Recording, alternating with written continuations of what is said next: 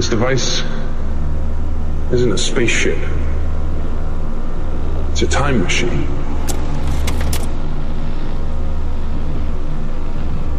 Goes backwards, forwards.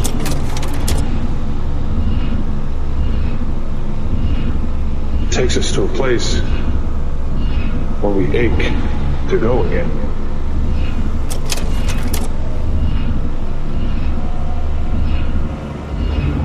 It's not called the wheel. It's called the carousel.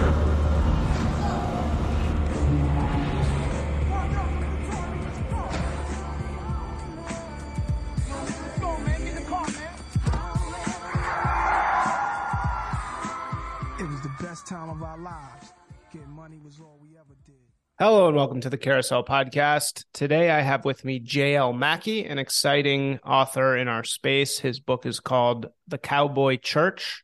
It's a short novella about a bar, a guy who owns a bar, and I have many questions about it. Um, in Georgia, I believe.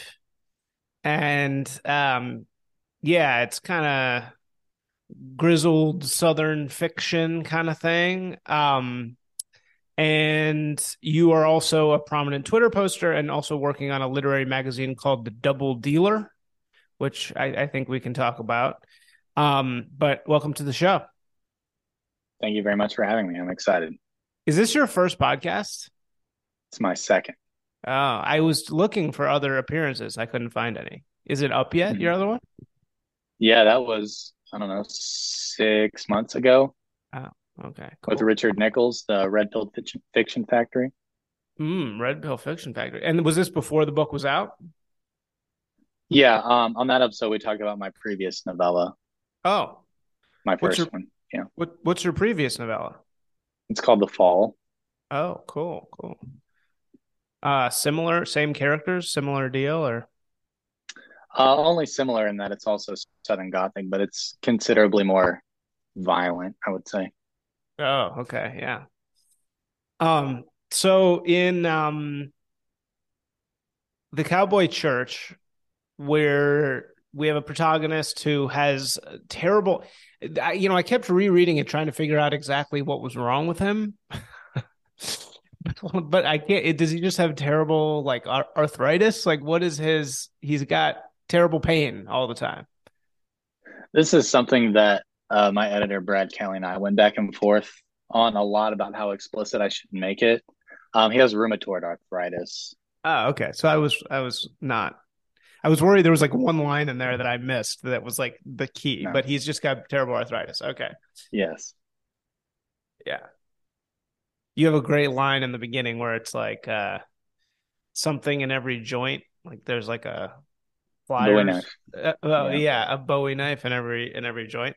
So yeah, th- this guy has this sort of mysterious element where he's just has to pound oxy and alcohol all day. Uh, and he owns a bar. So what was and, and then um he is faced with a outsider investor type of guy who's destroying his environment in, in various ways and he has to decide whether to go after this guy or not. So what was the inspiration for this? What do you mean by southern gothic? Why don't you just give us kind of the whole uh, entree into how and why you started writing this story? So, um, Southern Gothic, it, it varies a little bit on who you ask, but I would more or less co-sign on the the definition Wikipedia is going to offer up, which is fiction set in the South um, that concerns crime, poverty, degeneracy, really just depressing topics. It's generally rather rather visceral.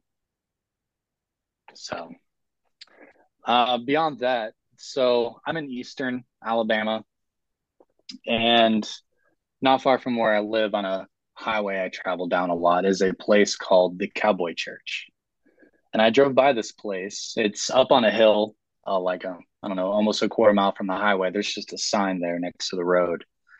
And I drove by for four years. And I was like, I wonder what that place is.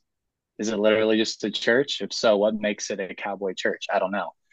And every time I drove by it, I was like, I should look it up, and I never did. And it was just like I don't know, it, uh, something about the title alone, like the name of the place, I found really compelling. And I never did look it up because ultimately I decided I wanted to keep it mysterious. That was somehow more interesting to me. Um, so I don't know. And I was like, well, what if there, there's a story in here somewhere, clearly. So what if could be a church? That could be interesting in its own right. But what if it was just called that and it was something else? Well, what would be really compelling if it was a bar, a bar that called itself a church? That's that's interesting, and it just kind of it kind of spiraled from there.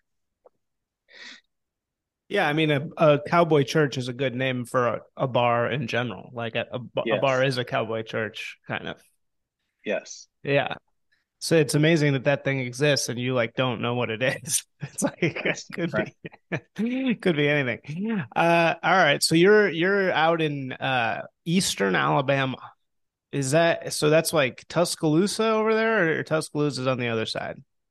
Uh, that's a little more northern than me. I'm not far from Montgomery. Okay, right, right. You ever go down to Mobile? Mobile? I'm there uh, from time to time to visit people and also for work. Yes.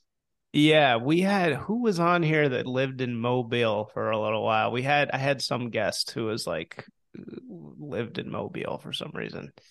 Um yeah, I used to drive across there cuz I went to law school at Tulane. So I used to drive over to Destin, Florida and would drive through Mobile a lot. I, I stayed in Tuscaloosa once. I'm I'm a little bit familiar with it over there. Interesting uh, place, Alabama. Do you like it? Yeah, I'm not. Uh, I quite enjoy Alabama. I'm not originally from here. I'm a Florida boy. Mm. Um, but I was I was brought here due to my wife's uh, education, and then we've we've stuck around. So, nice. and hopefully we'll continue to do so for a while, but that remains to be seen. Okay, cool. So you're happy there. Yes, very much so. Nice. Well, it's my it's my people, my speed. Ah, good man. Yeah, I'm trying to get out of here, man. Well, I'm, uh, this is uh, sunny Pasadena that I'm in right now. But um, all right. So, uh, what's your genesis as a writer? I mean, how did you find? Because you know, you and I are in a GC, at least one, uh, for writers in our scene. Um, so how did you find that? uh, how did you find this little niche uh, as a writer? I, I, think just so people understand, we're talking about. We had I had another guy on here, um, T.R. Hudson, who wrote um, uh, Automaton. He's like you guys are probably very much in the same kind of thing, right? Yeah, I can. Well, most of my my uh, my Twitter career has been in in very different circles from from literature or dissident right or what, whatever you want to call it.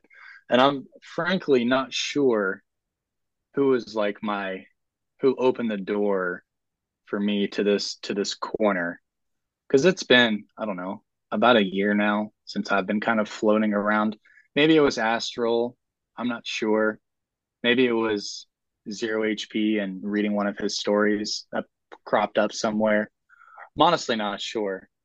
Um, yeah, it's just kind of just kind of slowly became that way because I didn't really see it as like, oh, this is a pretty coherent group of people, and you know, I'd like to be a part of it. It just kind of eased my way in, I guess, and just kind of inadvertently became friends with a lot of them, TR especially.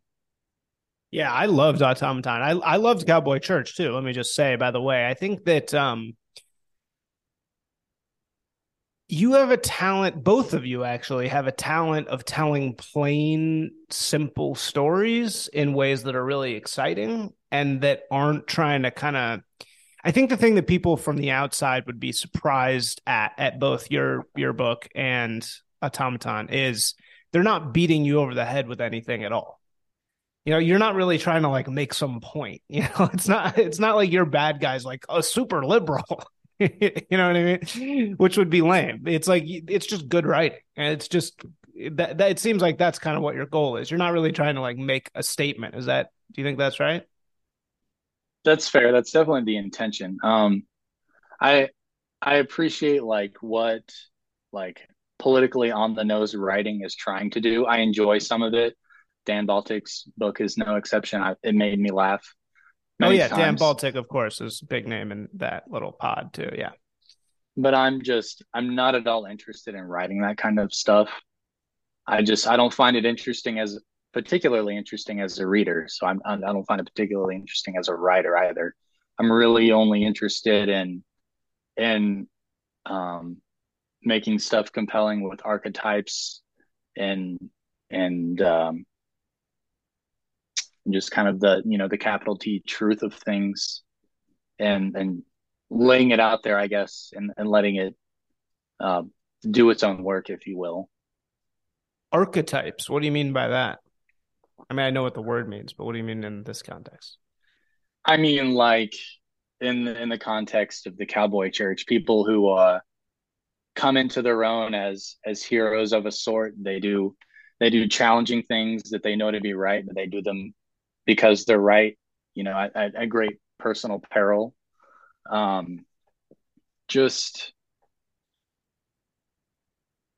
just just the the kind of the base stories that that always seem to find themselves in, in great works of art. Yeah, so just kind of the archetyp archetypical, if that's a word, storytelling. Um, so why this story? What what, what beyond uh, the Cowboy Church being the inspiration? Why this story and why these characters? And maybe tell us a little more about like what happens in the book. Um, it really the vast majority. There wasn't. I didn't. I I literally started writing it with with just the title. um, for better or worse, because I enjoyed it so much, and it was it it posed so many questions to me. Like, well, if it's not a literal church, what is it? If it's a bar, what kind of person has a bar and calls it a church? Who goes to this kind of bar? And just like this this endless flow chart that just appears before me that I can I can scarcely write down fast enough as it comes to me. And the I mean the story re- really and truly just grew out of that. I mean I have um I grew up on a farm. My parents farm commercially, so that's that's something that's relatively familiar to me. Living rurally is familiar to me. Really mostly trying to write what I know and that stuff just just kind of made itself appear and it, it felt very natural to to go with that and to write it. Okay. So you have a chart. Do you have a literal chart or do you, you just mean like in your head you have a chart? No, literally. Yeah. What does that look like? Uh, I don't have the notes for the cowboy church, but it's really like a it's like a tree of questions. Like there's a title and it's like you have all these options A, B, and C. Is it a church? Is it a bar? Is it some third other secret thing? And then each of those have branches coming off, and it's like, well, what's what ends up being the most compelling at the end of the day, and that's the route that I go. Interesting. So you map it It's- all out first. In that case, yes, I did. Yeah. Yeah, it's. Um, I like to blame my education. I'm a math. I have a math degree, so I, I, when in doubt, I try to be very like formulaic about things. I don't know how well that translates to literature, but it's it works for me, I guess. It's it's uh, more similar to screenwriting because everybody always says that about screenwriting. That screenwriting is basically like it's an equation. You know, you're mapping it all out beforehand and just kind of filling in the spots and everything like that. So That's fair, I this. Yeah. this would make a great screenplay. I mean, it seems like it it, it seems like that, right? It seems like it's kind of like screenplay esque. It has scenes in it and everything. Uh, I mean, I would tend to agree. I've never, I've never written anything like that, but the idea does, I do find the idea compelling. So, I was, I was, I was definitely writing this long before Yellowstone was popular. I did it before it was cool. Yeah, the meme, the Kevin Costner meme, where he's like saying saying very like left wing things. What was there was a great one the other day uh, where it was like some fat woman, and it was like, I, if if you think that's too big, you don't have the tools for the job. that was the funniest shit. That was just, I reckon.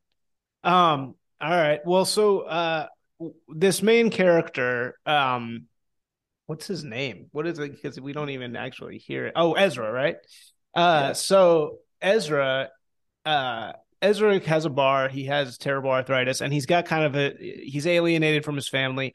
He's living with a woman who is his barkeep. Um, and are they in a sexual relationship? It's kind of unclear.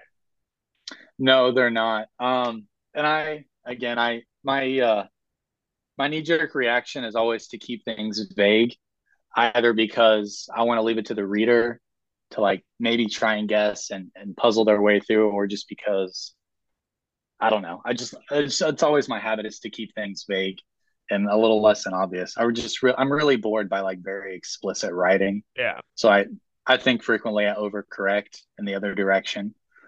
Um, I've also probably read too much McCarthy, and that's probably permanently found its itself in my work. Um, but no, they're not. They're not romantic. Although he he loves her in a, in a probably a more platonic sense, or at the very least, or he's in denial about knowing the fact that she loves him romantically and he's not reciprocating, and and she's you know feels compelled to to help him through things, to help him deal with things, to be his you know, emo- his crutch, his emotional support, and things like that. And it was like I wanted the intention was to have it as kind of a a building tension in the background until it, it comes to a head towards the end of the book. Um, so yeah, no, they're they're not, but I, she would have preferred that if he had stopped being a dipshit and an asshole. Right. So, but why? Where did the idea to give him this crippling arth- arthritis come from? Uh, because I, I found the idea of chronic pain kind of interesting. I have some myself, um, although not nearly to to such an extreme degree. Um, and it, I just found like it really interesting. Pain or something? It's like back. No, I'm disabled from the military. Oh shit, man! Sorry to hear. Yeah. That's fine. It's not a big deal. It's rather minor. Okay. Um, but thank you for your tax dollars because it pays for my disability.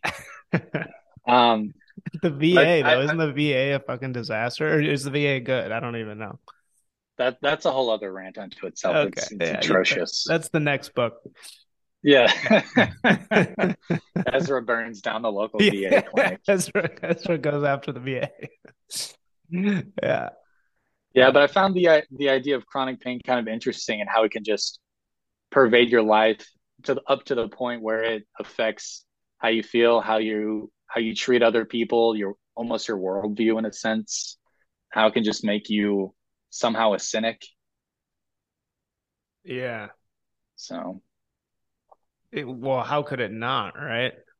So it seems like so much of the chronic pain, though now is like not even legit. That, well, that's why it's such an interesting actually character because he's slamming oxy all day, right? But it's like he really needs it. But it's you know the the the most sold drug in the world is arthritis medication because it's just like everybody has some kind of pain, right? Like at, at any time. And now we have this medicalization where every little thing you need to go in there. So it's not like somebody who's legitimately injured.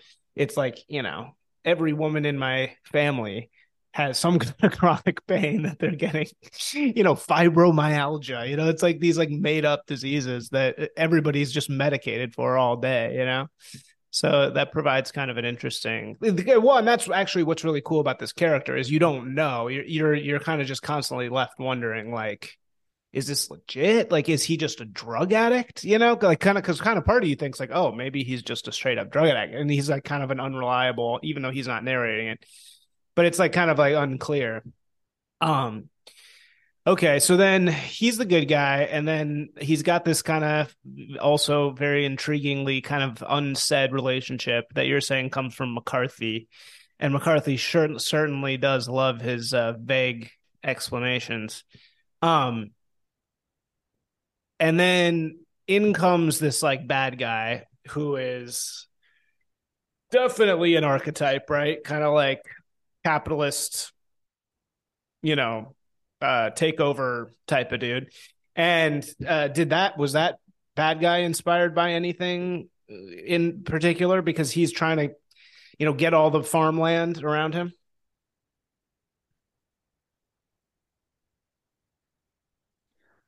uh, I can't say it's it's from anything in particular. Again, it was just it was just another compelling plot device that I thought of, and I was like, well, it's nothing could be more different from a simple rancher or or a cowpoke than some guy from a big city who thinks country people are morons, and so he seeks to take advantage of them.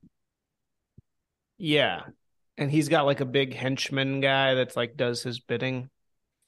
Uh, he's cool yes. because there's a certain like ruthlessness to him that makes you kind of like, oh, he's like really smart. Was that intentional? It was, yeah. I didn't want to make him out to be an idiot. I I primarily wanted to make him out to underestimate um, Ezra and kind of Southerners in general. Right. right. I really liked the part in the end. Uh, and I, uh, can we do spoilers or no? Uh, sure. I really liked the part in the end where it was like the stuff he was poisoning was only like he didn't poison all the land. He only poisoned it like for the people that he was trying to kill. I thought that that was a good touch. I'd never seen that before. You know, like I, I think we have a lot of these, uh, you know, po- the the big corporation poisoning the land thing, but it's rare that it's like intentionally done. Uh, and I, the way that you described that was pretty cool in the end. I definitely, I it wasn't a, uh, it was a twist I didn't think about till I was more or less done with it. Um, and I got really excited because it seemed like a uh, a really compelling dimension to add to it. The fact that he was he was not only ruthless but like particularly so, and uh, the fact that it he somehow thought that that was a uh, yeah some kind of redeeming thing in the end that he might might have his life spared by by revealing this Oh, right. Yeah. Because right, right. And it wasn't like fully that the land all the land wasn't screwed. It was just it was just his land basically. All right. Well, it was just the uh the water supply, so the livestock and the family. Right. Right. Yeah, there's a great as opposed to irrigation. So yeah. The, yeah, right. The whole thing. There's a great scene uh how would you even go about doing that? Would that even be really possible in real life? Could you just poison an individual house's water supply or like an individual farm? I mean, I didn't I didn't research it too heavily. I did look into I did look into um like po- like particular poisons like um like heavy metal poisoning and and how that manifests as far as like symptomology and stuff like that which is what i gave them. I gave them heavy metal poisoning although that's another thing i didn't say explicitly because i didn't feel like it particularly mattered. Um, but i don't see why you couldn't poison something beyond the well into just like the the house itself's plumbing or the the plumbing um, like for the for the animals to troughs and things like that seemed it seemed relatively straightforward in my head, but I didn't look into it too deeply. I don't need to be put on another list. right. Are you already on a list? I don't know. well, you're not too I mean like uh I don't know. You're you don't strike me as somebody who's out there posting like ultra fed posting stuff. You know, you're more in the literature world. But you said you had other accounts. But are the is that other accounts or just all through JL Mackey that you've done that other posting? Um, I don't. I mean, I used to have my personal account, my Docs account that I don't use anymore. Um, but the the nym, the uh, the nom de plume, is primarily to, uh, I guess, kind of maintain some optionality. My wife um, works in a field that is, shall we say, not conducive to people who aren't leftist. Yeah. So the last thing I need is to say something that I find to be innocuous and somehow someone finds out and now it's now it's a problem. It's a problem for her. so right. Right. Yeah, so. yeah. That's yeah, I have a few I've had a few guests that say that same thing. They're like, it's not me. But it's uh you know my girlfriend or something that is gonna is gonna catch the the problem. So that's why i don't do it. Yeah i get that man. So uh, based Fyodor, your that's your handle of J- well first of all who is jl mackey? I was trying to google and I, it's like i mean i tried to search you on like uh, apple podcast because i wanted to listen to other appearances which i couldn't find. And it was like jl mackey was like weird. I don't even know what was coming up like nothing. So who is that That is a character I pulled from my favorite book, which is called A Feast of Snakes by Harry Crews. A piece of snakes? A feast. A feast of snakes. Oh, tell tell Uh-huh. me about that. That is a book also in the Southern Gothic tradition um, about. Yeah, I, I suspect after reading that or any of his other stuff, my my stuff um, would seem very similar. But that book is about a man who is um, kind of at his wits' end. He leads a very disappointing life. It's not at all what he hoped it would turn out to be. And he is like the orchestrator of the annual rattlesnake roundup in his town in rural Georgia. And he is dissatisfied with his marriage. All the younger girls are so much hotter. His job sucks. He hates dealing with people.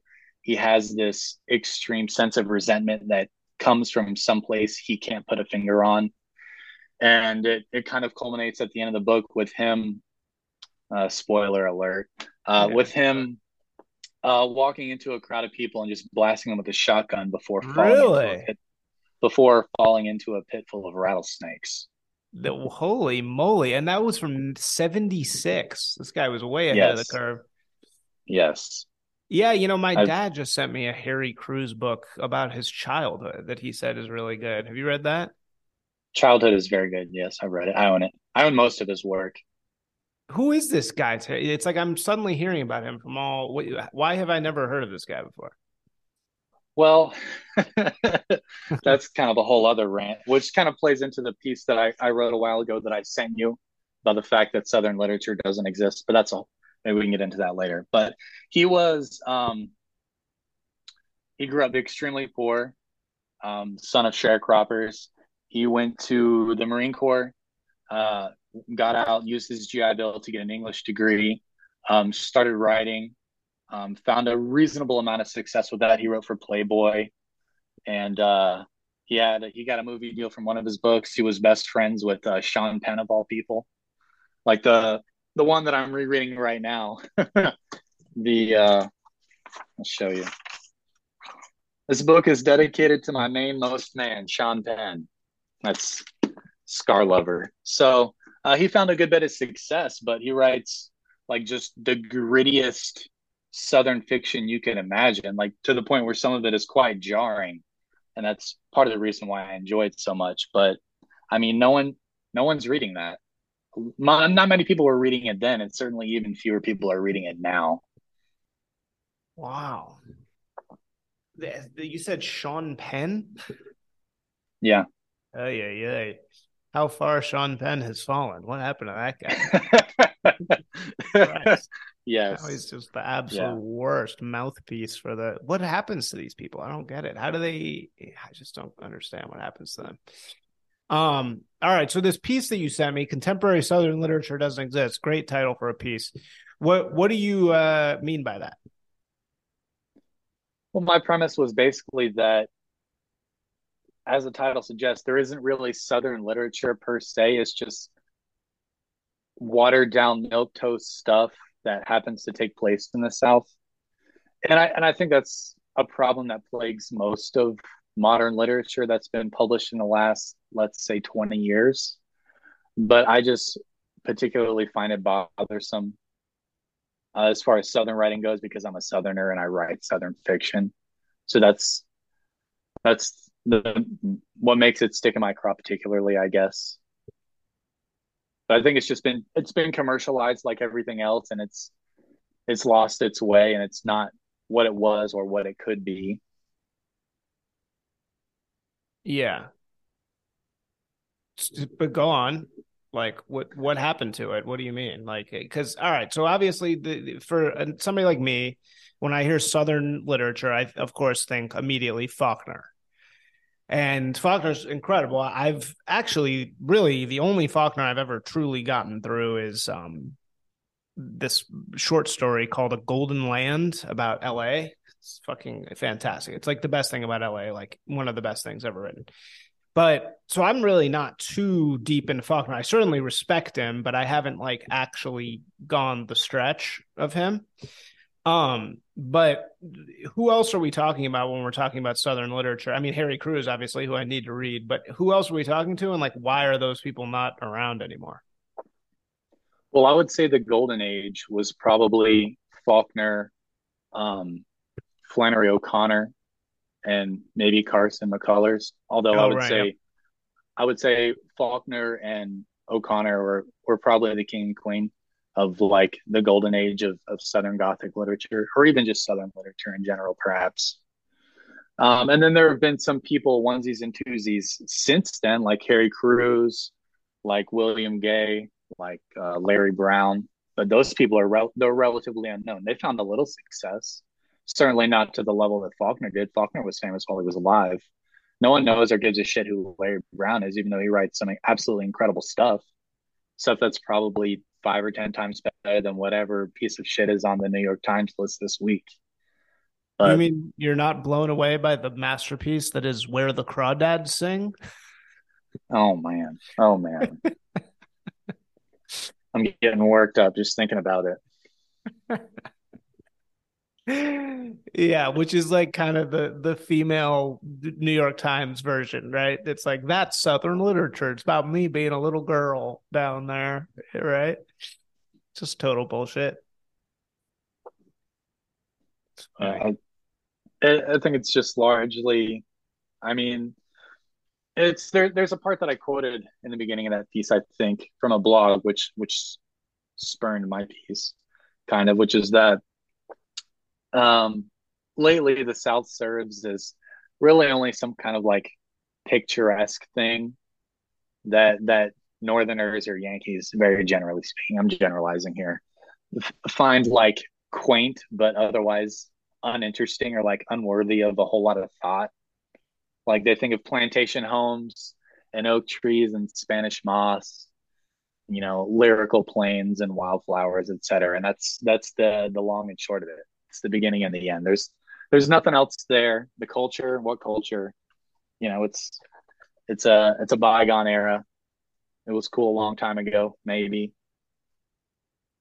It's lost most of its relevancy, if not all of it.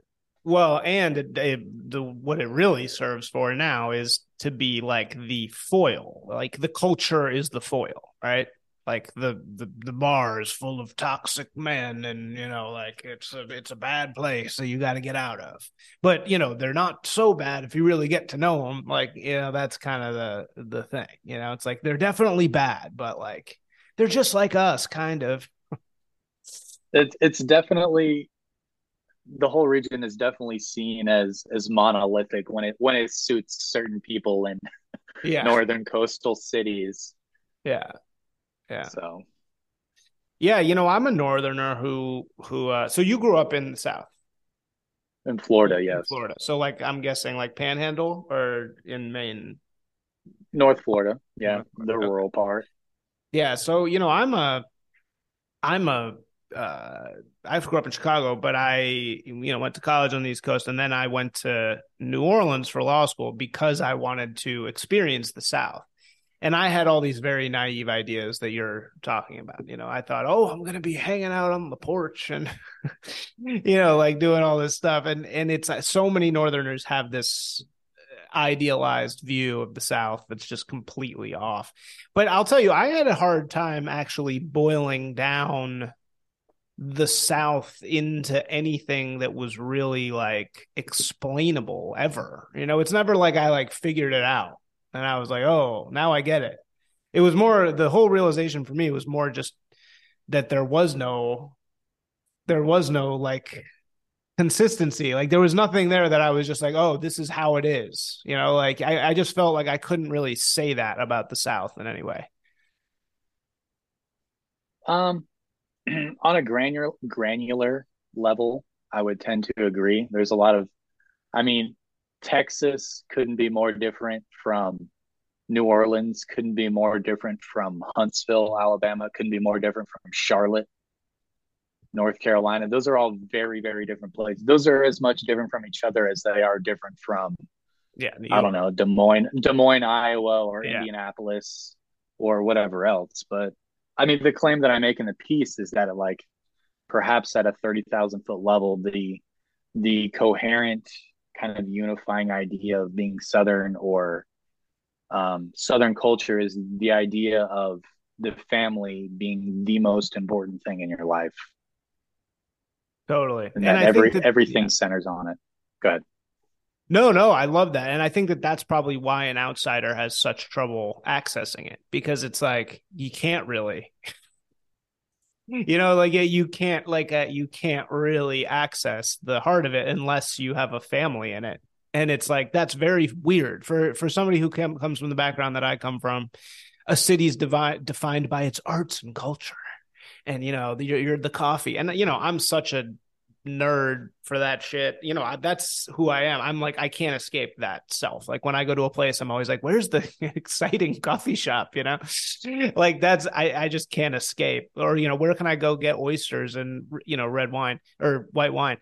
Um, and the South really, it's like you so, exp- what's so shocking about New Orleans in particular is you think you're going to get down there and you're going people have the most ridiculous ideas of it. Like, uh, I have a daughter, so I've been watching a lot of Disney movies and, uh, Mhm. I, we watched Princess and the Frog and it like Princess and the Frog is about New Orleans, like black people in New Orleans. And it ends with this like scene of like a riverboat going down the river and like people playing jazz on both sides of the river. And it's like this, you know, it's the northern version of New Orleans, but you actually get to New Orleans, there's not a single bar on the entire river. there's not one. There's no there's no like dancing like happening on the river. Like that's not there's like a couple dive bars like on the street on the other side of the levee where you can't even see the river. Like it's not, you know, the, the only place you can go to see the river is on the fly, which is you just bring your booze in a daiquiri cup and just chill with your family. Like there's no, you know, there's no music. It's not like that, you know? And I think uh, for me, it was like running into a brick wall when I went down there. I was like, what? Like, this is so, I thought people, this was going to be a, a totally different thing than it was, you know? Um, you know, once I was there for a long time, I kind of found those places. Like, you know, going to a second line was really cool. And, you know, I had a bar that became like my spot down in the Marigny uh, that was pretty like a backyard. It felt like pretty New Orleansy, but like, yeah, it was. I was really surprised when I got down there because it's not, uh, it's not what you picture in your mind as a northerner. I could see that. I would also venture to say that I, I like to sometimes say that New Orleans is is almost like another country Yeah, that well, just happens to exist within our borders, and that New Orleans is the capital of that other country. Um, but I think New Orleans in general kind of kind of stands out as its own rather coherent kind of culture that's apart from even just anywhere else along the bayou, along the Louisiana coast, like Natchitoches or somewhere else. Um, so it, it, I feel like it kind of stands alone, and and because of that, it, it kind of defies like defining it with respect to I don't know like other southern cultural centers. Have you been to any of those towns down there? Like, what what is it like? What, what did you use? Nacogdoches? Natchitoches, Is that how you say Yeah. that? yes, I had to look. always- I had to look it up because that's not what it looks like. yeah, It looks like Natch- Natchitoches. yeah, It's Nacogdoches. Natchitoches. Yeah. But um, Okay, Natchitoches. Yeah, I, tra- I I travel for work, and that's uh, mostly in relatively rural southern towns. So I see it all every week. I'm gone on average four days a week. So Oh wow. From Texas to North Carolina, sometimes even farther north, I'm there all the time, driving through it, staying there. So what's it like down there in Nagado- Nagadosha? Nagaditch. uh, I mean, just within the context of Louisiana, Natchitoches is the longest continuously um, inhabited place in Louisiana. So it's the basically the oldest city, older than New Orleans. and it's it's very much like New Orleans. It's very quaint. It has the similar architecture, similar kind of culture, but it's a lot more muted. It's a lot more calm, less drunk people in the street, but it's very beautiful. Very nice to stay there, eat there for the night. Great Cajun food like you would expect. But I mean, it has its own things, and of course, New Orleans does too. Yeah, yeah. Um, and then what's the difference once you start getting over to the Alabama side? Because you, you go through Mississippi, which is Biloxi, which is kind of like its own thing. And then yes. when you get into Alabama, how would you describe that difference? Because it goes Louisiana, Mississippi, this is the Gulf Coast, Alabama, Florida. Like what's the what's the difference between those as you go east? Well, if you're traveling along the coast, there's a like a pretty good stretch of relatively large cities that the interstate and the highways go through. And then like in the, the last third of, of Mississippi towards the Alabama line, you just it's just nothing for hours. Nothing but farmland. Maybe a one horse town or two, one stoplight, one four way stop, and you keep on rolling just for a hundred hundreds of miles very quickly becomes rural and and a whole lot of nothing but but green pasture. Right, but like what what's the difference in culture between Mississippi and Alabama? Is there one? Between Mississippi and Alabama, I wouldn't say is is particularly large. Especially if, if you were to compare like Louisiana to Mississippi or Louisiana to Alabama, that would say that's a pretty large difference. It's a lot more it's a lot more concentrated in Louisiana. It's a it's a it's a very very strong drink that's nice, but as soon as you have a little too much of it, you know you know it. okay. Okay. Uh, cool, man. Well, all right. In in this uh, last fifteen minutes here, what what do you what's going on with double dealing? Tell us the the future plans. I mean this this um book is great. I I feel like to me it should be like optioned for something. You know, that's how it feels to me. The Cowboy Church. It's like it seems perfectly set up to be uh some kind of movie or something. I mean, it's it's very picturesque and and well told, and the language is very good. Uh, how old pre- is is Ezra? I never explicitly stated. I figured probably early 30s, late oh, 20s, really? early 30s. Oh wow, way younger than I thought. I was I was picturing him as like 55 and his dad is like 75, you know, or like really old. I mean, that could work too. Yeah. Okay, so wow, so he's a young guy who just really suffers from this terrible condition.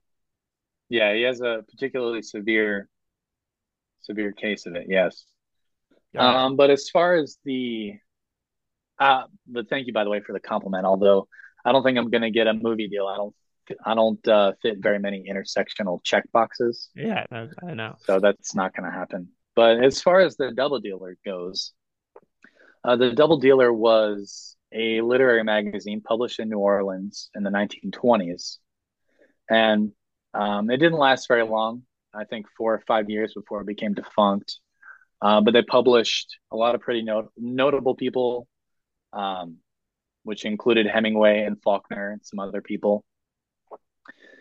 And they stopped publishing. And I don't know if you if he's a mutual of yours as well, Chris Sandbach. Yeah, I've seen him. I've seen him. I think he is yes. a mutual. Yeah. Yeah. So we have a we have we call it the sticks. We have a Southerner group chat that he's in on Telegram and he just casually mentioned it one day. Maybe it was like, I don't know, three or four months ago, maybe even longer than that. He's like, it'd be cool if we revived this old lit mag from New Orleans. And we were like, you're right, that is cool. And then we didn't talk about it for a week or a month or something. And then a couple people were like, no, what if we actually did do that? And so as the ball, the ball very, very slowly started to roll on that. And eventually we're like, okay, we're going to do this. So me and uh, a handful of other people in the group chat, Sandbach included, we're like, okay, let's do it. What's this going to look like? What what are we trying to achieve? Which, to make a long story short, it's really to just uh, publish good writing that's not politically on the nose. Because my gripe and a lot of other people's gripe is stuff like Passage Press, which is is great that it exists. I'm glad it exists, but it's all very politically on the nose and I'm just tired of reading that kind of stuff. And I suspect a lot of other people are as well. They just want to get back to the good writing. So we are um, just trying to uh, to platform good writing, regardless of who's writing it or where it's coming from.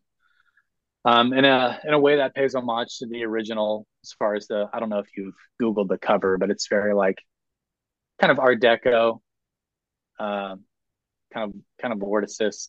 Um, it's really interesting. I love the cover art. Um, and we have an in-house artist to do all this kind of stuff. And uh, Double Dealer will magazine. be uh-huh. Well, I'm going to share my screen so people can see on YouTube. Oops. That's it. Uh. Okay, hold on. Wow, that is Art Deco. Yeah, it's very cool. I dig it a lot. So are all your guys all Southern? Which guys? Like all the guys double in your- dealer? Yeah, and the double deal because I know like uh TR Hudson Southern. I know like a few of those other guys are Southern. Um, well, the the group chat that this was born from is not all Southerners. It's mostly Southerners. Uh, T.R. Hudson is not a Southerner um, by any stretch of the definition, uh, but he is working on the double dealer as well. Yes. So they um, Wow. the intention isn't to publish strictly Southern writing. Um, we'll we'll take good writing wherever it comes from, whoever it comes from. Um, we don't have a problem with that. And as of now, we're we are looking to do the first issue, uh, the twenty first of June, the summer solstice.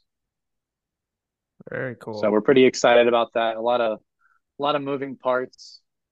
Um, very complicated because no one's in charge, so we have to agree on everything before we do it. But that's all right. Um, a lot of decisions to be made, and the uh, the big thing I think, because we we really wanted to stand out from from other lit mags, a lot of which in our sphere are online only, like Apocalypse Confidential, um, Terror House. There's a couple other ones, and we're like, that's nice, but it would be cooler to have it have a physical copy, um, and it would be even cooler to actually pay the contributors to our magazine because Terror House isn't paying people as far as I know. It's using their stuff for free. Um, Expat's not paying me for the piece that I'm gonna that I'm gonna have in their um, magazine next month. Um, so we wanted to make it people's make it worth people's while to submit and show that we're you know we have skin in the game effectively that that we want to um, essentially give people what they're what they what they deserve, which is you know a you know a small sum of money for their for their work. So to show that you know one we're serious about supporting other writers, and two that we can. Um, where was I going with that? I mean, it just like I said, it just shows we have skin in the game. It's very easy to run an online only lit mag that doesn't charge readers, that doesn't pay writers. There's no I mean it's Yeah, it makes no it much less game. consequential. Right. Yeah, right. So Nobody- if if we're paying writers, we have to be very serious about what we accept because people are going to be paying a little bit more so that we can help help fund paying for these writers and hopefully they'll come to expect better writing because we're able to draw better writers because we're offering things that other magazines aren't offering, which is a paycheck. Yeah, but how are you? I mean, everybody wants to do this, but nobody can because there's just how are you going to do that? How are how are you going to answer the money problem? This is what I'm constantly talking to everybody about. Everybody wants to do these things that are so pure, but then you need a plan for making money unless you have money of your own. So um, that's that's definitely a big issue. I agree. Uh, the first the first issue will be work entirely from a double dealer staff, so we won't be paying ourselves for that. We will be charging for that issue. Um, so all of that money will go to paying people for subsequent issues. Um, the second issue will probably be invite only. So we have a handful of people whose writing we really, really like and we want to see. And hopefully by drawing some of those people, people will be more inclined to to buy it and read it.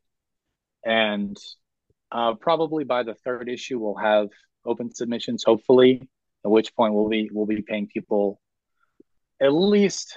You know, it's it's hard to say right now because, I mean, we're willing to bootstrap to a degree, right? But we can't do that forever. You know, we're not we're not uh, philanthropists, at least not to to that any any substantial degree like that. But at least pay people 100, 200, 300 books for a really nice short story and get the you know get the momentum going as it were. But we're looking at finding some some fundraisers. Uh, some people in the chat know some some people who would be in a position to help help fund the magazine help it get off the ground so that remains to be seen. That's that's why i'm saying the caveat is that would like to be the goal. Yeah at, least something. maybe not $300 something. Yeah right. Yeah it's just tough because you know everybody wants to do this. It's just that the answer that everybody you know in my scene i'm more of like a creative nonfiction writer. So what everybody wants in my world is to make vice again make a magazine again. And uh, you know the thing i just keep telling everybody is yeah everybody everybody wants to do this. You know it's not that we don't want to do it. It's just the there has to be a money making enterprise involved in it or else it's just going to go the same place that everything else goes right? You know if there's no profit center it's just going to be like okay we all do this for a few months and then we realize oh i have no more time and money to do this anymore and then it fizzles just like all these other projects. I mean and, and you're seeing a lot of the ones at least in in my world becoming nonprofits for that reason. You know mars review became a nonprofit IM 1776 nonprofit now. And they're doing that because they're like well we don't make money. So hopefully people will like give us donations which to me just doesn't feel like a practical sustainable thing. We can't just be running our you know we can't be running our cultural revolution on like non-profit dollars. It's just never gonna i don't think that that's gonna work personally. But um so yeah I, that's just you know there has to be some way to turn a profit on it or at least keep the lights on right? Certainly. I, I agree that it's a, a really large impediment and it's like a kind of a catch 22 you can't get money because you can't get started and because you haven't yeah. started you can't get money which is which is why we're willing to to bootstrap to a pretty large degree i mean yeah. i'm not richy rich but you know i do okay and same with other people in the chat so um I mean, the hope is to just you know try it as as to the best that we can, make a great product, have great writers, and hopefully it it gains you know even it's just a little bit of steam at in the beginning, and you know not certainly we're certainly not looking for overnight success. I don't want to be man's world in a year.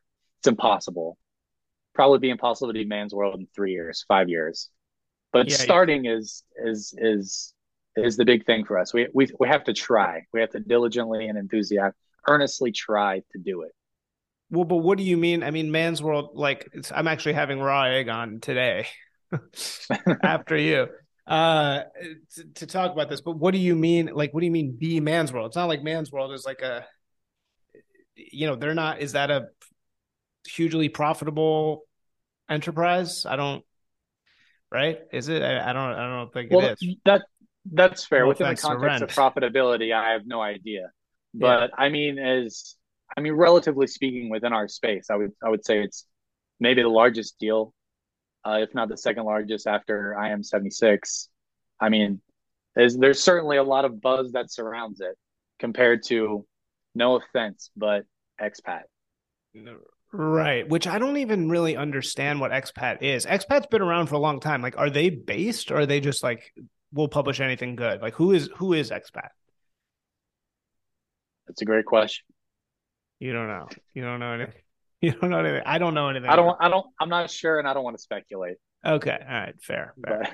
yeah. I mean, I keep hearing about them. I mean, I'm well familiar with Terror House. That's kind of a different thing because they're doing books more, you know, and just they're just popping out. You know, Matt's just popping out uh Amazon books. You know, that's basically what those are. Um, whereas Passage, to me, Passage is the one that seems the most like viable because they actually have serious revenue from serious products and a pipeline and they're publishing their own shit. You know, they're not they're not publishing stuff via Amazon, which is like you know, it's fine, but I don't think you're ever going to really get anywhere doing that. Um, how did you publish, by the way? Amazon. Yeah. Yes. I mean, it's fine. So did I. I mean, like I have an old book. I also did it, you know, and I know like that's what Delicious Tacos does. There's nothing wrong with it. But if we really want to like seize the means of this shit, we got to do it ourselves probably at some level. Yeah, um, it would seem to me that there's only there's only two roads. You can you can bootstrap it or you can occupy the the old machine until you're really ready to break out of it. But right. Yeah. I mean, yeah. One or one or the other is still better than nothing at all in my book. Absolutely. No, don't get me wrong. I'm not trying to be critical here of anybody in the space. I just I want there to be a to me it all has to hopefully there's such a demand for all of this stuff obviously the demand is massive so when the demand is there some somebody's going to figure out how to how to fulfill that demand in a systematic way that actually makes everybody money um, it's just a matter of putting the pieces together. And then, of course, we're fighting against a pipeline and a sort of supply chain that wants nothing more than for us to fail. So, certainly, that's the issue. Um, all right, man. Well, uh, anything else do you want to cover or say before we're out of here? Anybody you want to shout out or uh, anything you want to say about your next project besides Double Dealer? I'm the only thing I have going on beyond Double Dealer is a piece that I'm working on for the Next Man's World. Oh, cool! And my uh, my first full length, my first novel, um, but that's that's going to be several years before that's sees sees the light of day. So, what is your writing? I know you said um, you like to map out, but once you've mapped it out, do you hack away at it a lot, or do you um, do you kind of just put it on the page and call it a day? Uh, it really depends. My work schedule is chaotic, so I have to write. I have to force myself to write when I have the time. Um, because otherwise, when I feel like writing, I probably won't be able to, just to the nature of my work. Um, so it's it's a lot of it's a lot of planning, so that when it's time to write, I can I can really really write rather than you know writing a paragraph and then stopping to think about it. Like that's that doesn't really work for me. I'd rather I'd rather have a pretty pretty fleshed out skeleton so that after I sit down for two or three really concerted hours, I have have a lot to show for it. That's awesome. Yeah, that's a good way to do it. I think there's there's two types of writers. There's that type, and then there's the vomit and then hack writer, which I that's the type of writer that I am. I just I can't visualize it. I can't visualize that. I have to just let it come and then go back and cut the hedges, you know, like just like clean it all up and shape it into this like thing that actually makes sense. I can't see it mm. first. I, you know, I'm not a shape rotator that way. Whereas uh, you're, you're like a math guy, so that makes sense. But it's cool that you're a math guy who's super into lit. Is that like common? Are there because obviously like Dostoevsky's your your boy, so like you're you're doing uh deep lit. Like, is that normal in your math amongst the people you studied math with? No, not a lot of no. Yeah. Um, cool, man. All right. Well, yeah, I'll put links to everything. Excited about Double Dealer. And um, what's the piece about for Man's World? Uh, uh, the self help industry. Oh, cool. Nice. Great. Like the books, like books? All of it. Mostly books, but the self help as as almost like a culture in itself. Ooh, I love it. I had a phase where I really wanted to write a self help book, like just because, like you know what I mean, like because I wanted to write like a bait, like what would happen if I wrote like a super based self help book, like what would that be? Um, but then I realized that was stupid. I mean, that's basically like Gorilla Mindset. Is like that. That's what that is. Yeah, uh, yeah, yeah. All right, man. Well, dude, thank you so much. It was great to meet you. And um, yeah, we'll be we'll be uh, sharing this ASAP. Thank you very much for having me. I really appreciate it. All right, man. See ya.